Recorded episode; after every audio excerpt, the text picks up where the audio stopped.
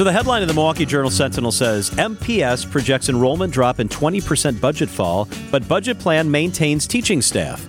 Alan Borsuk is a senior fellow at Marquette University Law School. He is the most respected education writer in our city, and he is with us this afternoon. Alan, good to catch up. Thanks for being here. Glad to be here. So this seems to be a contradiction because the article points out that there will be about a 20% cut in this year's budget, but that it's not really all bad news. Kind of help us sort through this. What's going on here? Well, I wouldn't say don't pay attention to that 20% cut, but don't pay attention to it. um, it's really that that is the federal uh, COVID relief money that came in in the tune of hundreds of millions of dollars for MPS, and they've used most of it up or still have some in reserve. But but that money is ending, so that's where the drop really lies. If you subtract, and and that was used mostly for physical improvements, windows, air conditioning, even some athletic facilities, and and who knows what, lots of stuff that doesn't involve long-term commitments because everyone knew the money was going to run out. So if you look at the rest of the budget, it's a pretty stable picture, except that decline in enrollment is a continuing long-term uh, problem. I'd almost say threat to MPS's stability. I want to ask you about enrollment in a second, but first I want to make sure that we don't miss that.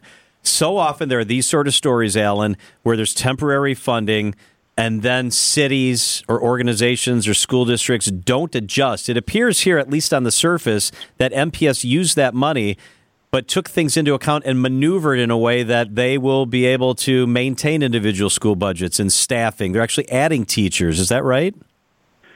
Uh, a slight. It, it, it, it's it's kind of magic that uh, there's a slight increase in staffing for next year, including a slight increase in the number of teachers that are listed in the budget. Um, there are also a lot of vacancies, so that's another story. And at the same time, uh, enrollment is going is listed to go down um, in the main body of MPS schools. What you think of when you think of an MPS school, enrollment is supposed to go down, is projected to go down another uh, 1,500 students. It goes down 1,000 to 2,000 students every year for oh roughly the last 20 years. Um, partly because of declining number of kids in the city, and in large part because of people, parents choosing to send their kids to non MPS schools. It's as simple as that. And I was also wondering if homeschooling is part of that after the pandemic and more of that virtual experience. I think homeschooling is a very small part of it. Um, virtual schooling, which uh, it would mean being part of a program but doing it from home, um, has increased some but uh, uh, it still remains kind of a small part of it. I mean, you got a quarter of all the kids in the city who are getting publicly funded education who are using school vouchers, which means they're going to private, mostly religious schools. Most of them in the city, although they don't have to be. So that's a quarter of all the kids, and that program goes up notch by notch every year. The charter schools go up some.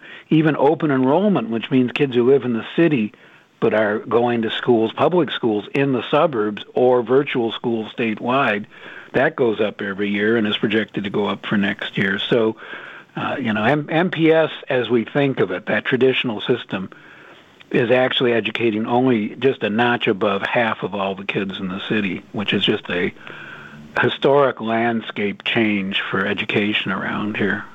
Alan Borsuk is with us. You alluded to this earlier, Alan that a lot of this uh, balance and position is based on the expectation that positions will remain vacant as the district continues yeah. to struggle to recruit and keep staff.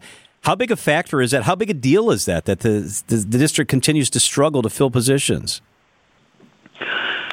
I think it's a huge big deal. Um, I mean, money is not the biggest problem facing MPS. There's so many other things, including filling teaching jobs, keeping teachers, to be blunt, the quality of teachers, the lives students are leading, and the instability in their lives, and how that impacts classrooms, overall academic. I could just go on with with a list of things, and money isn't the the biggest one.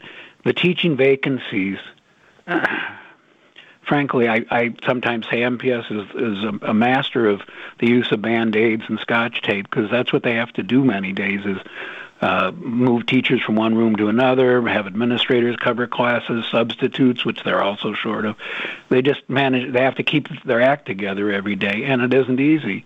So that vacancy thing, hilariously, um, I say that ironically, is a huge budget gain because they have tens of millions of dollars in expected savings from vacancies. But it also means jobs aren't being filled. So it's it's it's a, not not a good thing overall. Alan, when you hear that the budget for the next year is going to be a 19.9% decrease, my panic button goes, "Oh no, I bet we're losing music, art, those sorts of programs. Are those at risk of being cut in this upcoming school year?" No, uh, it actually calls for uh, somewhat of an increase. Well, again, the biggest problem is you can p- put down we want X number of music teachers, but we got to find the people to do it. And in many cases, they've had music or art or gym teachers listed, but they haven't had people to fill those jobs. So um, in, the, in the referendum that passed in 2020, there was an intention to increase those subjects, also librarians, and uh, and then t- there has been some increase in that, but that's separate from all the federal aid. Like I said, the the, the 20% decline is almost all short-term federal money that everyone knew was going to go away. So I'm I'm not too focused on that. Uh, they, they were smart enough not to make commitments that are continuing on that. Yeah, I think that's a good way to look at it, Alan. I mean, that's kind of one of my takeaways here. Despite the problems, they are managing what they got and what they will no longer get. Alan Borsuk is a senior fellow at Marquette University Law School. Uh, are the women in those positions also called fellows? I, I, I, imagine that's true. I'm, I'm the only one that has the title of senior fellow, and and I can assure you, at, at its face value, am I an old guy? That's absolutely true. So that's a cool title. I want to be a senior fellow someday. Yeah, in, in itself, it doesn't really mean too much, except that I try to be helpful. You, you be, are. You can be jolly good, Alan.